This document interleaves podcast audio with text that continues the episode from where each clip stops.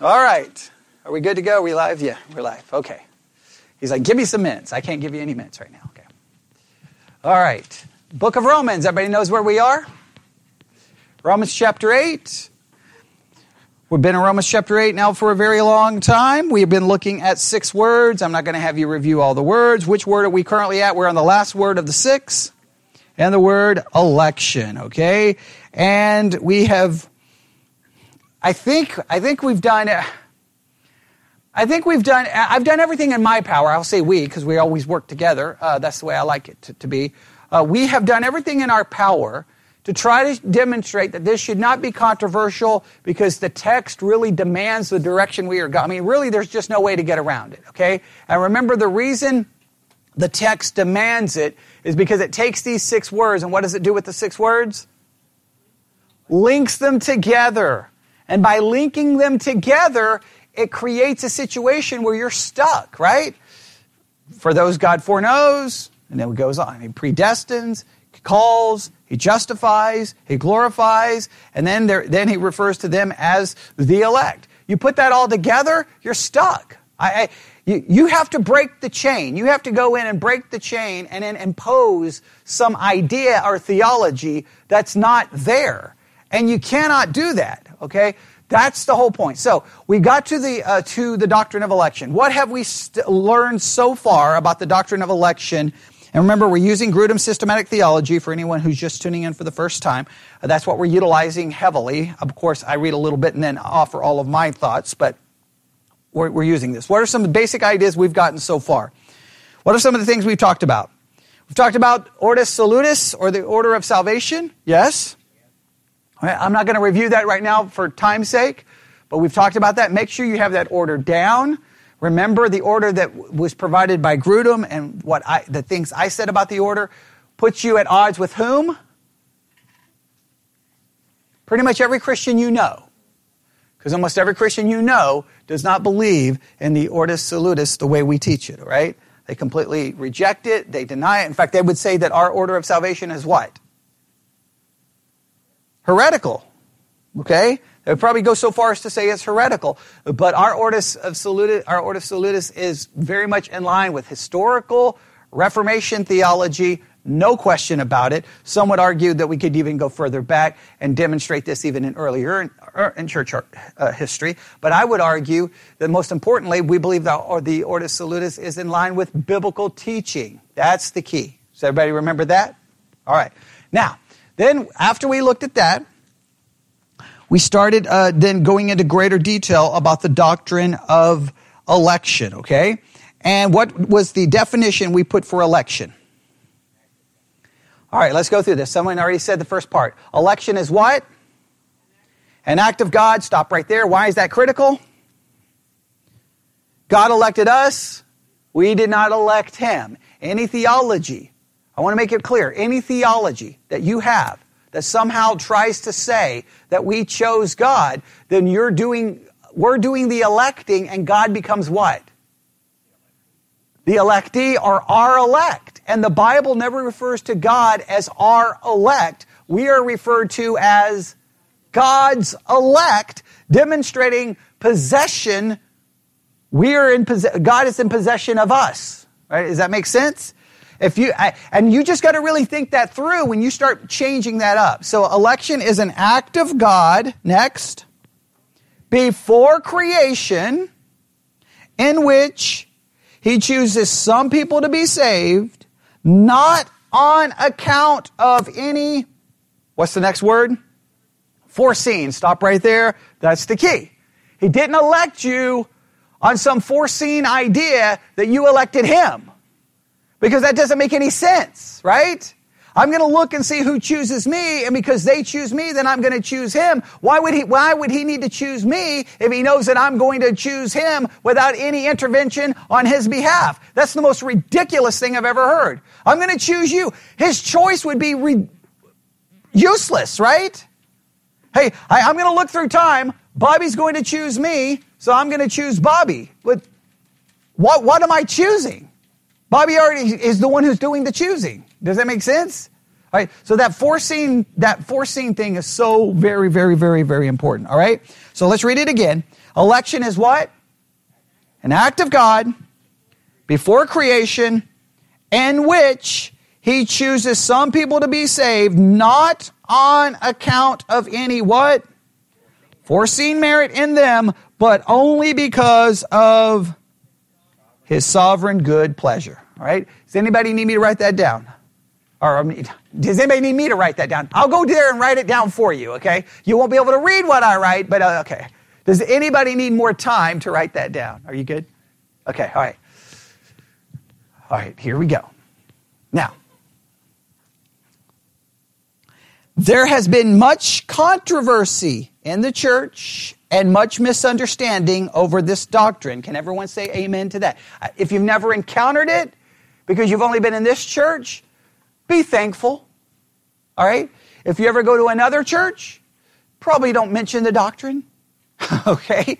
Or you'll find yourself in all kinds of, of difficulty, depending on the type of church you go to. Many of the controversial questions regarding man's will and responsibility and regarding the justice of God with respect to human choices have been discussed in some length in our discussion on God's what? How did we start everything before we get to the six words? Providence. Remember, if you, dis- if you study God's providence before you study this, this is not controversial. Because your only option is to then say God is not sovereign, God is not all knowing, and God is not all powerful, and God does not work all things according to his good pleasure and will. And, it, and if you destroy all of that, you know what you probably should be?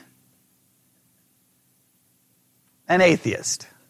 Because you've really just destroyed the entire doctrine of God. Okay? And basically, you've made yourself God. In fact, the only reason we do that is because we want to be in charge.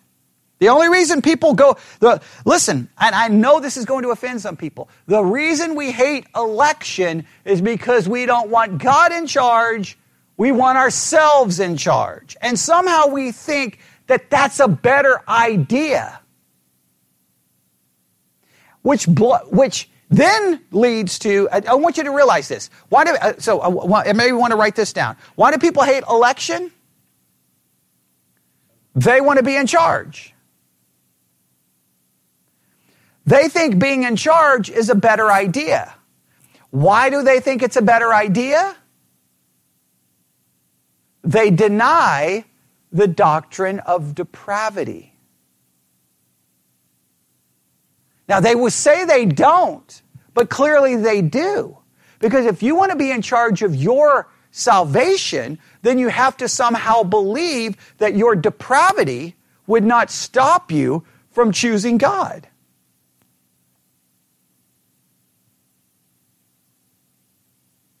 See, what some people want to believe is, and we can just pick anyone in the room. We could pick Joel, we could pick Austin, we could pick Lydia, any, anybody in the room, right? And we could say, okay, my hope is that they will choose God.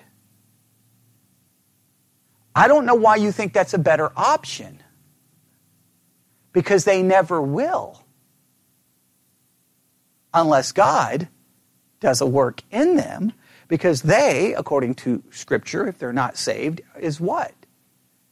dead in their trespasses and sins. And dead people don't make choices. All right? And again, all you have to do, we could literally stop this service, go get in our cars, drive that down that way, what about two miles? There's a cemetery right there on the right. We could all walk through the gate and you can offer them everything you want. You can offer them money. You can offer them a vacation, a house. You can offer and offer. You can yell, scream, jump up and down, and guess what? Now, if someone starts crawling out of the grave, I'm leaving. I'm gone. I'm out of there. I'm just I'm, you goodbye because the zombie apocalypse has started, and I'm nowhere. I'm out of here. Okay, but what? No one's going to do anything.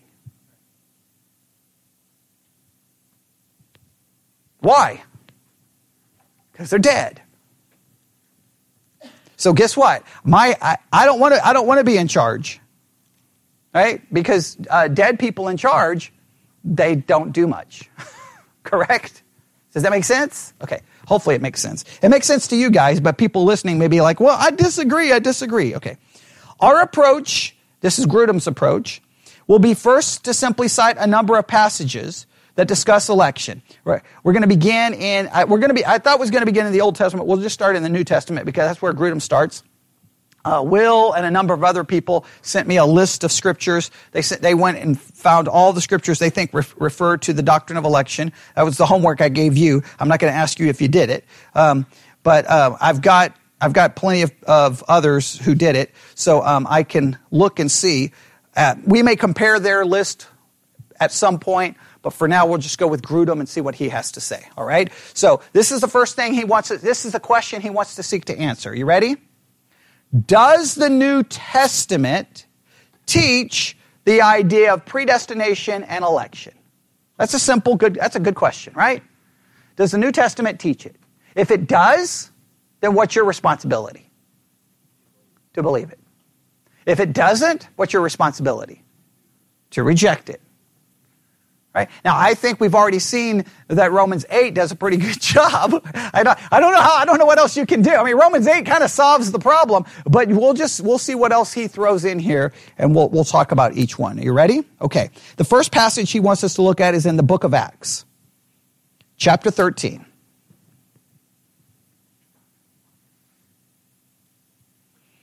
Acts chapter 13. Now, we, we definitely need to ensure that there's no uh, textual differences here.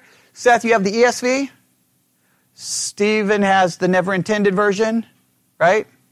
Okay? And then all the rest of us have a real Bible. We all have the King James. Okay, all right. Everybody good? All right, I'm just, I'm, yeah, I'm going to make someone mad somewhere. Okay, all right. Everybody ready? Okay, Acts 13, 48. All right, Acts 13, 48. I want everyone to read it on their own first. Everyone read it on their own. Acts 13 48. And when the Gentiles heard this, they were glad and glorified the word of the Lord, and as many as were ordained to eternal life believed. All right. Now, Stephen, does it, how does it read in the NIV? Yeah. And all who were appointed for eternal life believe. All those who were appointed for eternal life believe. Seth, the ESV. Those who were appointed to eternal life. Right? Now, just from reading this verse, what does this verse seem to imply? Well, okay, yeah, just what does this verse, don't try to read other things into it, just what that verse is saying. Those who were appointed believed. Why did they believe? They were appointed. Now, what's, what's obviously a very key thing that we need to look up here? That word appointed, or what's the King James word? Ordained. Let's look it up. Let's look up the word. Let's look up the word. Let's see if it offers any insight, if it if it changes anything, if it if it if it you know does anything that doesn't make any sense to us. I'm going to have to do this really quick. I'm going to have to turn that off really quick. All right. All right. I'm going to open up the Blue Letter Bible app because I always we always use the same thing so everybody can follow along. Acts 13, 48, get down to verse 48, click on the verse, open up the interlinear, and what do we find? we find this Greek word, if I can find it in the Greek, here we go. It is this Greek word that doesn't play. Here we go. Today. 21. Tasso. It's tasso. Tasso. It's an easy word, but I'll play it again. Strong's G 5021. Tasso. Tasso. It's the Greek word tasso. And it means what? Look at it's used how many times in the King James? Eight. How's in what ways is it translated? Appoint how many times? Three. Ordain how many times? One. Set one. And one. Right? What addict, which is uh, which is kind of interesting, right? Okay. Now it's used eight times, so that means we we can do what? Since it's used only eight times, what can we do? Oh, just go down in your in your uh, Blue Letter Bible app, and guess what? You have all the verses listed right here. Okay, Matthew 28, 16. Then the, the 11 disciples went away, uh, away into Galilee into a mountain where Jesus had appointed them. What does that mean? Told them where to go. He appointed them. Who's in charge? Jesus. Luke 7 8. For I, I also am a man set under authority having under uh, me soldiers, and I say uh, to one, Go, and he goeth, and to another, Come, and he cometh, and to my servant, Do this, and he doeth that. So, in other words, I'm a, a man what? Who's in charge. Acts 13 48, we have already read it, right? Uh, Acts 15 2, and when therefore Paul and Barnabas had no small dissension and, and disputation with them, they determined Right? Acts 22, 10. And I said, What shall I do, Lord? And the Lord said unto me, Arise and go into Damascus, and there it shall be told of those things which are appointed for thee to do. Acts 28, 23. And when they had appointed him a day, Romans 13, 1. Let every soul be subject unto the higher powers, for there is no power but of God. The powers that be are ordained of God. Anyone who's in charge and any government, who put them there? I know it as Americans, you're like, no, we did. No, God did. Okay? God did. Right?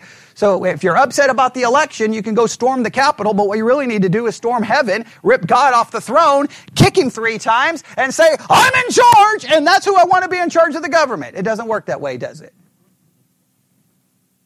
No. Right? You're not storming the throne room because you get thrown out very, very quick, right? I would assume the security in heaven is far better than the security at the Capitol. And I'm going to offend people with that, but that's just that, that, that's the nonsense that Christians fall into. Who appointed? Who's in charge? God. Right? Who appoints everything to come to pass the way it does? God. Who appoints those people in Acts 13:48 to believe? You see, every time we don't like what happens, what do we immediately want to be? In charge. That's what we want to be. The issue, you know why people hate the doctrine of election? They just want to be in charge. That's what it comes down to. This is not a theological issue. This is not even a hermeneutical issue. This is just the arrogance and narcissistic pride of people thinking that they know better than God.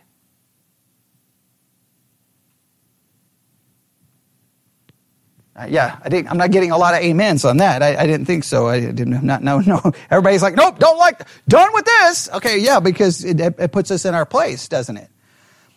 All right, and then you get the basic idea. All right, now, any questions about that? So, what does Acts 13, 15 seem, seemingly uh, uh, implying? That the people who believe are the people who were appointed. Who appointed them, I wonder? Hmm. Hmm. Anybody know? yeah, this is a time that a church answer would be appropriate. Obviously, God appointed them. When did He appoint them? Before creation. There we go. And that's called election. There you go. See how we just worked it out? Right. Uh, Grudem adds this. It is significant that Luke mentions the fact of election almost in passing as if this were the normal occurrence when the gospel was preached. And it is interesting the way Luke in Acts 13 48 kind of states it. Right? He doesn't really explain it. Well, as many who was appointed unto eternal life believed, like it was no big deal. Obviously, he didn't realize at the time. Uh, now, obviously, he's writing under the inspiration of the Holy Spirit, but clearly, they know the time was coming that a lot of people are not going to be happy with said concept. A lot of people are not going to be happy with said concept. And I understand, but I, to me, here's your solution. I, let me make it again. When people get mad about this, those who are at the house right now who are mad, listen to me. This is very important. Your choice when it comes to salvation is either salvation is a work of God or salvation is somehow going to be accomplished by people who are dead in their trespasses and sins. When you compare it that way, which one makes the most sense? Salvation accomplished by people who are dead in their trespasses and sins, or our salvation accomplished by the living God who is holy, righteous, and all powerful. If you state it that way, it shouldn't be controversial, should it? It shouldn't, in theory, but people will get upset and say everything else, all right? Okay. Um, and then uh, Grudem adds this How many believed in Acts 13 48?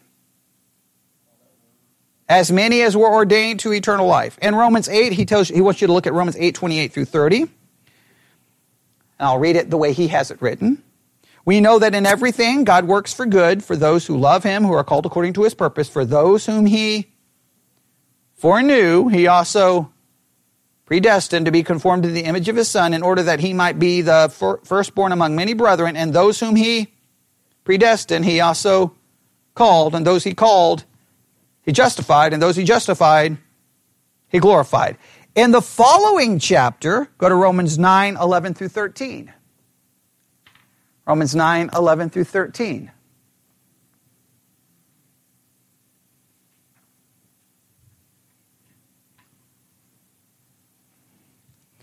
All right, Romans 9, 11 through 13. I'm going to read this. All right. Oh, he's got it here. Well, I'm just going to read it from the actual text here because I think he adds some stuff here. So I want to make sure we have the text without anything added here. Romans 9, 11 through 13. All right, everybody ready?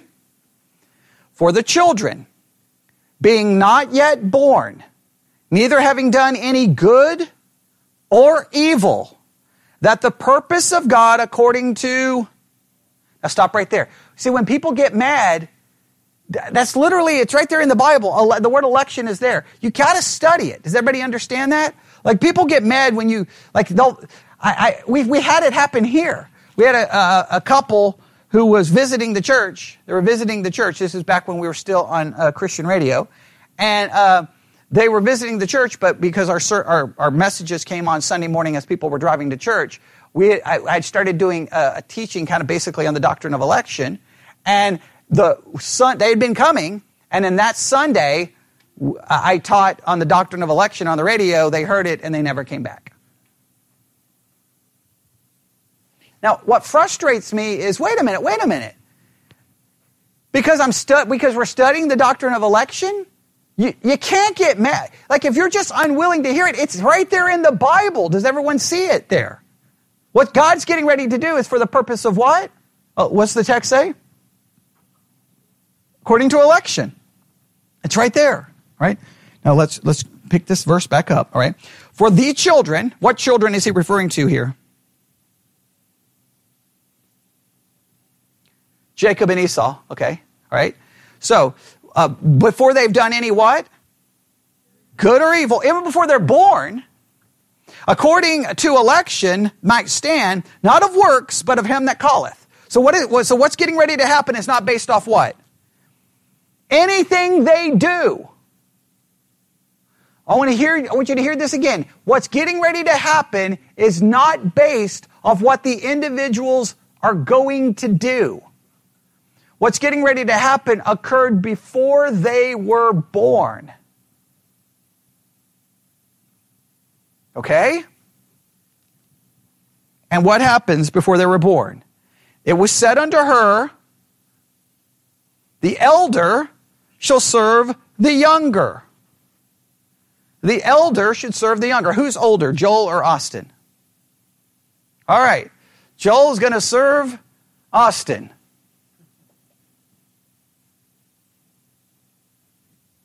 And it's not based on anything they want I, am assuming that Joel would not want to do that, right? Okay, he probably doesn't want to serve anybody, okay, right? Probably just wants to serve himself, which is pretty much like everyone else in this room, right? Okay? But God determined this. Did Jacob and Esau have a vote? No. Did their parents have a vote? Did anybody else have a vote? It goes further than that. All right? All right? So, um, one's, the older is going to serve the younger, as it is written, Jacob have I loved, but Esau have I hated.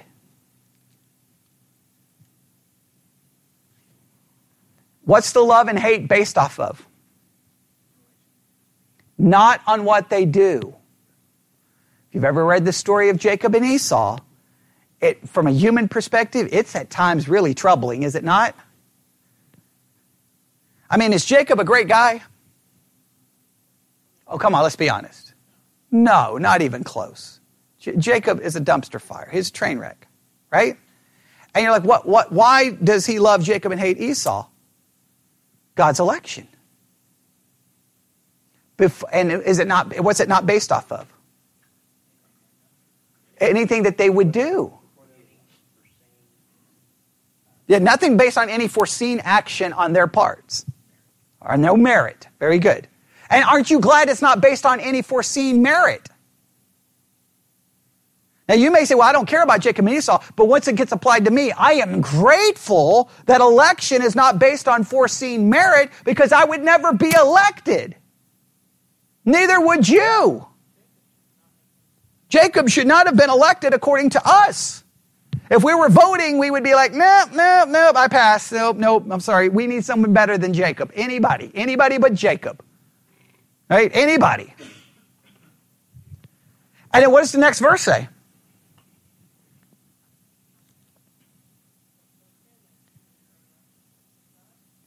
Now, why would Paul write, What shall we say then? Is there unrighteousness with God? God forbid. Why would he write that?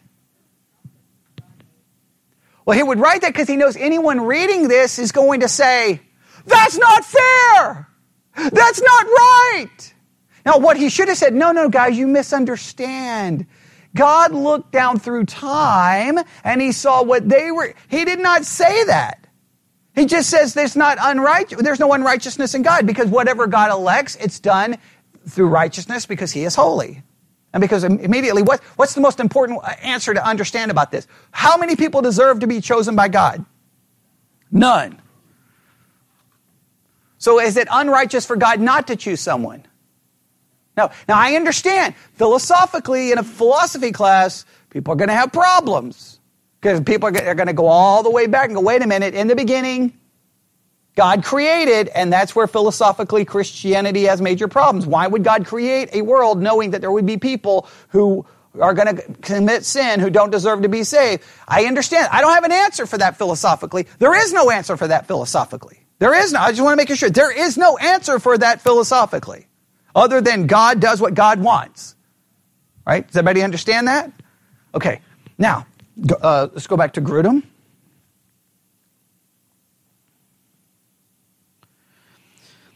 All right. Um, regarding the fact some of the people of Israel were saved, but others were not, Paul says Israel failed to obtain what it sought. The elect obtained it, but the rest were hardened. Look at uh, Romans 11.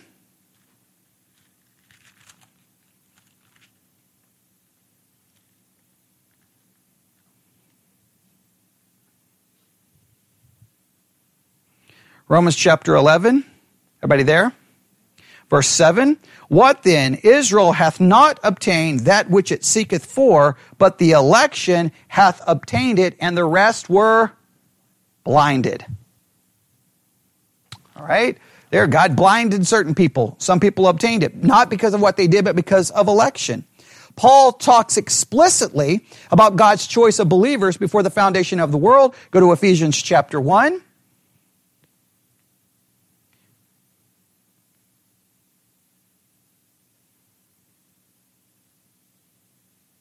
Ephesians chapter 1. Everybody there? Verses 4 through 6. Ephesians 1, 4 through 6. I'll read it. I always just leave it for you guys. But Ephesians chapter 1, verses 4. According as he hath chosen us in him before when? The foundation of the world, that we should be holy and without blame before him in love, having predestinated us unto the adoption of children by Jesus Christ to himself according to whose will? His will. I want to make it clear. Well, how are we chosen? According to his will. Let me state it again. If he looks down through time and sees that Bobby is going to choose him, then the choosing would be according to whose will? Bobby's. That's not how it works. That's not how it works. Right? Again, people will rebel against this, get mad about this, get upset about this. I, I don't know what you want. I mean, look, that, that's, that's the choice every Christian has to make. Are you going to follow the scriptures or are you going to rewrite the scriptures? Do we have to like it?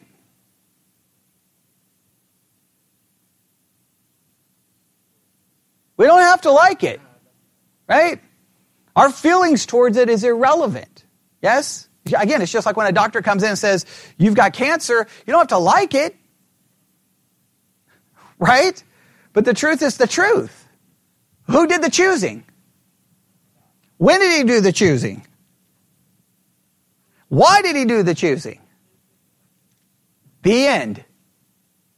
There's the doctrine of election. There you go. We're, we're finished. We should just stop right there. I mean, really, that's the end of it, all right? When did it occur? According to whose will? Why did he do it? His good pleasure. The end. I mean, it's, it's pretty much that simple, right? Um, here, Paul is writing to believers, and he specifically says that God chose us in Christ, referring to believers generally. In a similar way, several verses later, uh, look at Ephesians 1.12. What happens in Ephesians 1.12? We who first hoped in Christ have been what? Ephesians 1.12. We who first hope in Christ have been what? What's the words used in Ephesians 1.12?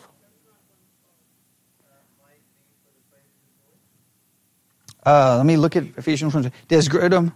Oh, okay. Let's go back to verse 11. All right. In whom also we have obtained an inheritance being predestined according to the purpose of him who worketh all things after the counsel of his will, that we should be to the praise of his glory who first trusted in Christ. I guess he probably wanted 11 through 12 there. So we have been what? We've been appointed. We have been, as it says, um, we have been predestinated according to what? The purpose of him who worketh what things? After the counsel of his own will. Right? So once again, it's the idea of we've been predestined according to his will, his purpose. All right. Everybody get the idea? All right, go to 1 Thessalonians chapter 1. 1 Thessalonians chapter 1. See, that's why I have to sometimes rely on actually opening the text because the book will quote something and then they get the wrong reference there. First, uh, First Thessalonians. First Thessalonians chapter 1. Look at verse 4. What does verse 4 say in, in 1 Thessalonians chapter 1?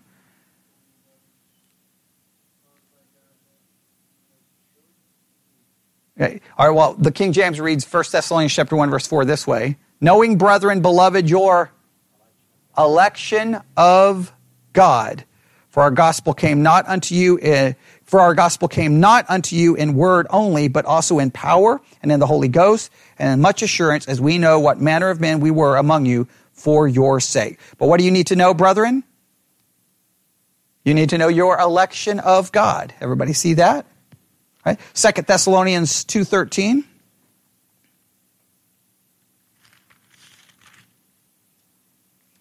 Second Thessalonians 2.13. Oh, we're going to run out of time.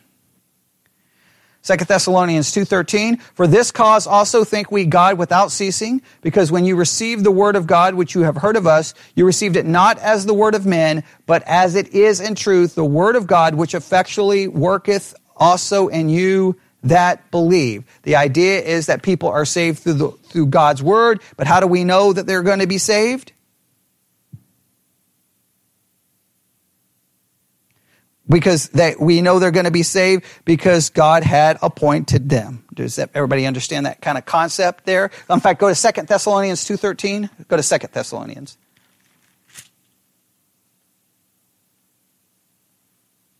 Yeah, here we go. Second Thessalonians 2.13. But we are bound to give thanks always to God for you, brethren, uh, beloved of the Lord, because God hath from the beginning chosen you to what? To salvation through sanctification of the Spirit and belief of the truth. God's word is the power, God's word is the power, but it's a power to work in those who've been appointed or chosen unto salvation. That gets back to effectual calling, right? Verse 14, which says what? There you go. Yeah, verse 14 is the calling. Okay, there you go. It all fits, it goes right back to the six words that we have been studying over and over and over again. All right. Now, there's more scriptures here that we could look at. I mean, I don't know what more you need. There, I mean, How many scriptures do you need to prove the doctrine? I mean, it's just, it's all over the place, right? It's a, I don't know how people forget, and I know someone's going to say, but, but, but, but, but, but, but, what, what about John 3.16? What about John 3.16? For God so loved the world, that whosoever believeth should not perish, but have everlasting life. How is that? I don't, when everyone quotes that to me, I don't know how that's, a, how is that a problem? For God so loved the world that he gave his only son, that whosoever believeth should not perish and have everlasting life. Whoever believes in the Son will not perish but have everlasting life. Who will believe in the Son? Those who are appointed. How is that a problem? Everybody acts like that. See, I, I, I, solved your. I hate when people do that. They just quote a verse thinking that that resolves. Like, you do realize you have to understand. How do you understand John three sixteen? In light of all the other verses, you don't just take all the other verses and somehow ignore them in light of John 3:16. They all have to be put together. When I preach the gospel, I, I say, whoever believes will be saved. So believe. That's a general call. I'm done. Who will believe? Those, those who are appointed and God will effectually call. I call everyone to salvation. We don't, people think that somehow when you believe election, you walk around going, okay, hey, Bobby, do you have election written on you somewhere? Do you have elect? No, I don't know who's the elect. You don't know who the elect. So what will we do? Preach for everyone to believe. So you see, when, when people get mad about this, I'll never understand. When, when I was in the first Bible Institute and everybody was losing their minds, and, and then I got kicked out of the Bible Institute and everybody's going crazy, I still to this day don't understand why people get mad. Let me, let's explain how this works. Forget the doctrine of election for a second. As a Christian, my responsibility is to take the gospel and to proclaim it to whom? All people. Right? That's true of someone who doesn't believe in election. That is true of someone who does. Now, I preach. Now, the difference is I don't have to manipulate or trick or try to get Bobby to cry so I can get him to walk an aisle and say a prayer because that's just all human manipulation techniques, right? Which don't ultimately produce anything other than an initial sign, but in many cases then they walk away and never truly believe. So all the manipulation I don't need to do because I know what? That Bobby will believe if he has been appointed unto eternal life. And God will do the saving. Everybody gets mad from a human perspective, we just preach the gospel to anyone. This is really an argument about what? What happened before the foundations of the world and what God is doing. We don't see that.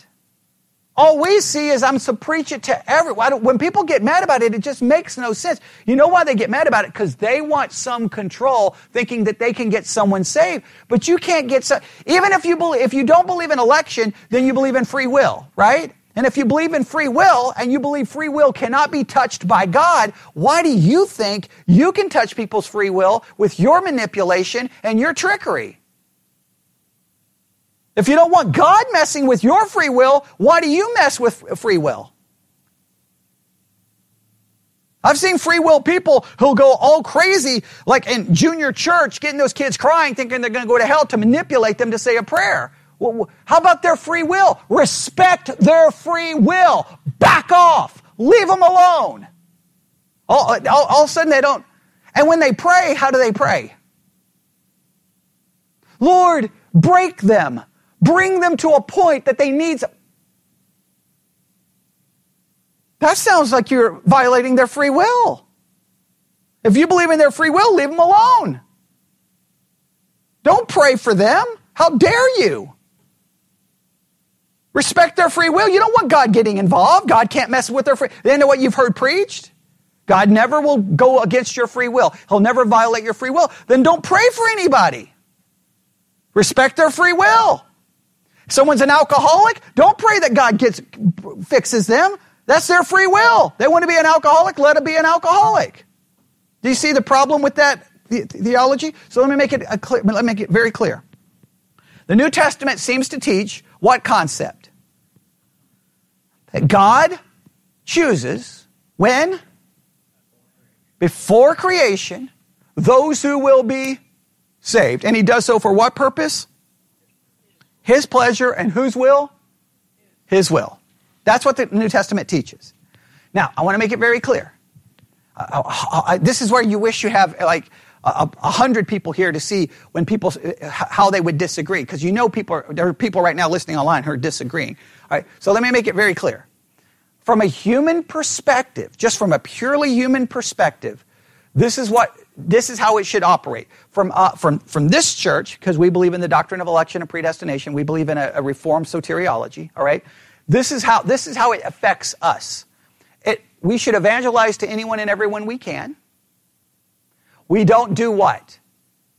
Manipulate, trick, try to get them. We just present the gospel to them. We don't try to find some way like to close the deal, draw in the net, all the different words that we, we don't do all of that, right? Okay, and so another thing that we don't do is we don't do uh, a lot of you know manipulating. Like I'm going to tell a sad story here in a minute and get you to cry and play "Just as I Am" 37 times on the piano to get you to walk forward. Now I'm not going to play any of those games, right? But we still present the gospel to anyone and everyone and call them to repent.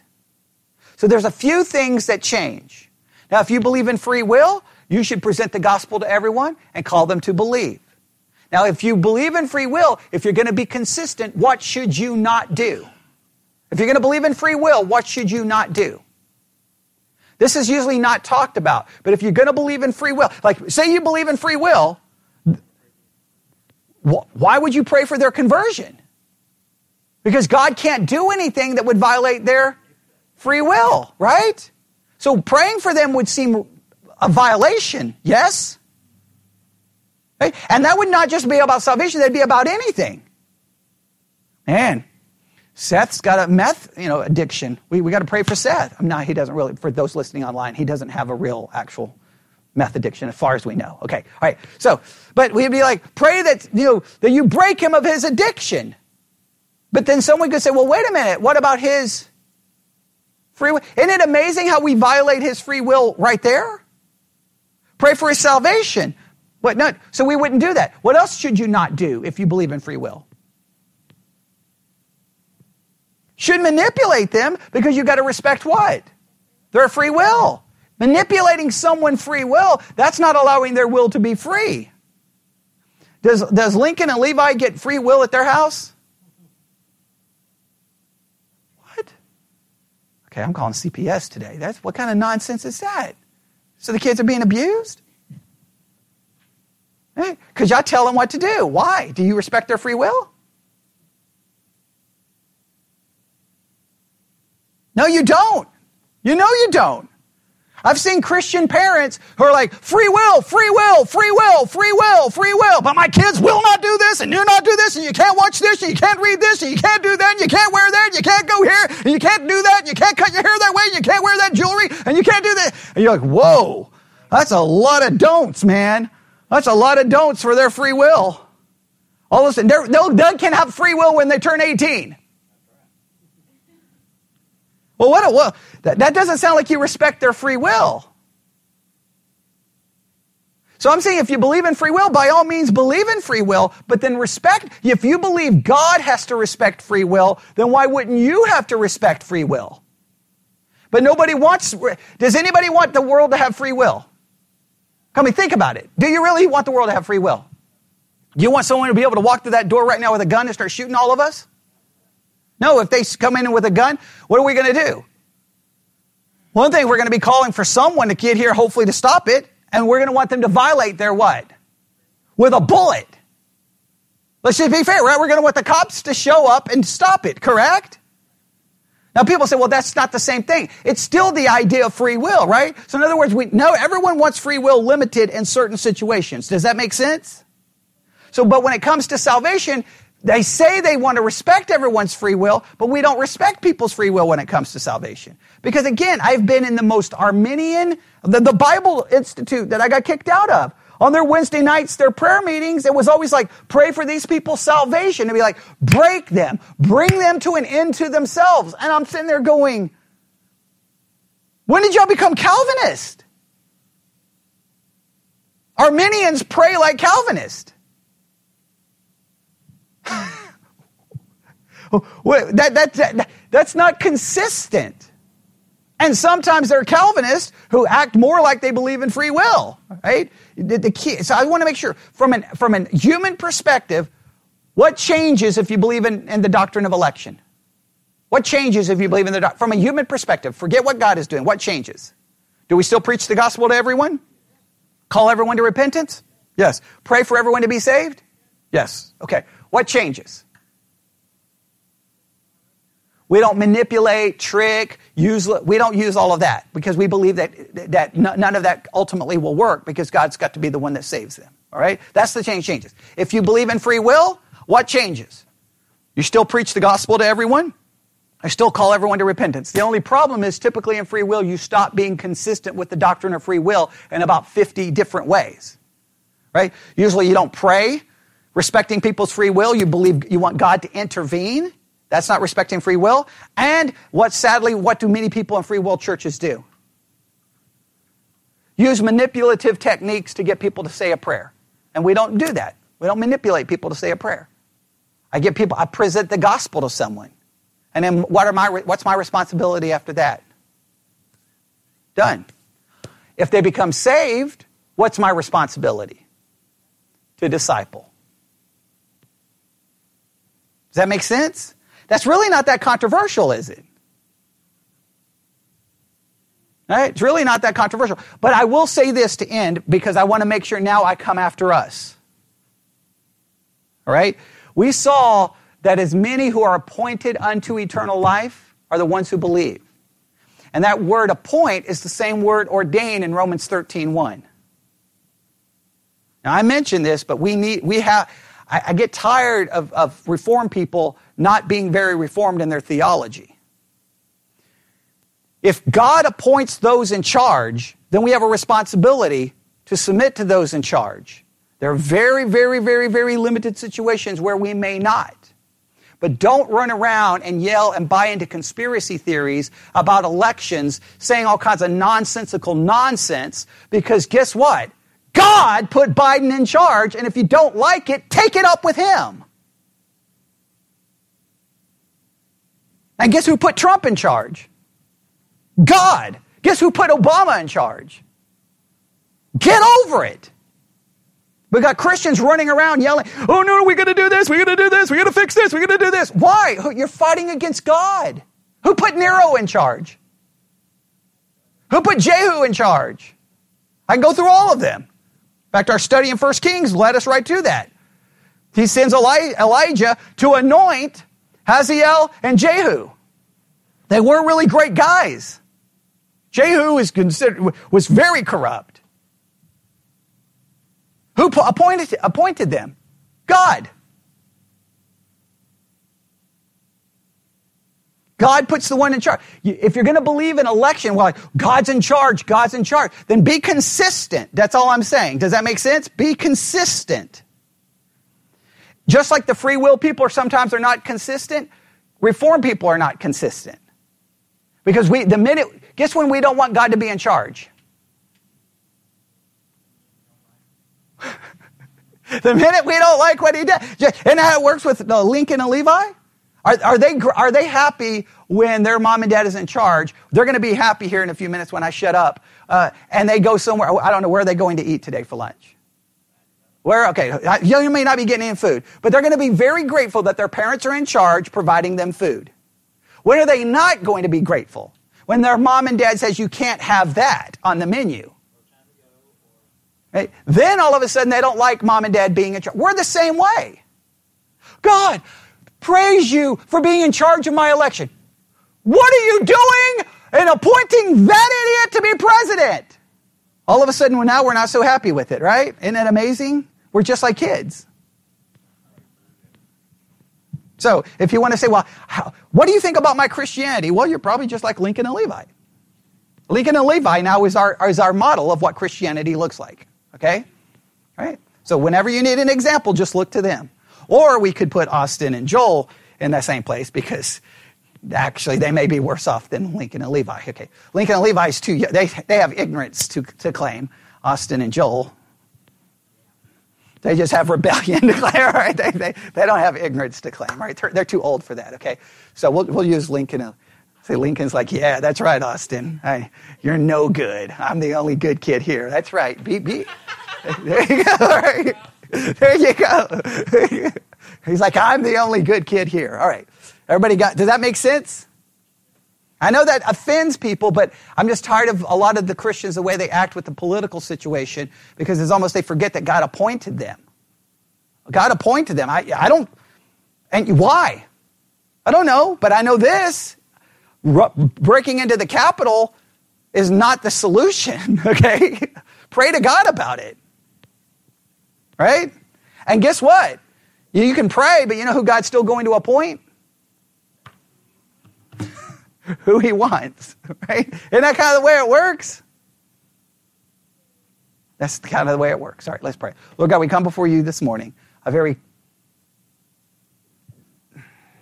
plain doctrine, a very clear doctrine to see, but a doctrine that is still yet offensive to something deep inside of all of us, which is the desire to sit on your throne. We don't like to say it that way, but everyone in this room, deep down in their heart, we want to sit on your throne. We want to make the rules. We want to be in charge. We want things to work the way we want it to work. And when you don't do things that we want, we either change your word or we rebel. That's the truth, Lord. Everyone in this room, including me, we've all done it, maybe in different ways, maybe pertaining to different issues, but we're all guilty. And we thank you that it's only because of your mercy and grace and election that we are saved, not by any foreseen merit, not because of anything we would do, could do, and that our salvation is based off the imputed righteousness of your Son. Because if it was based on anything else, everyone in this room would die and go to hell. And we are grateful for your sovereign election and praise you for it. And we ask this in Jesus' name. And God's people said,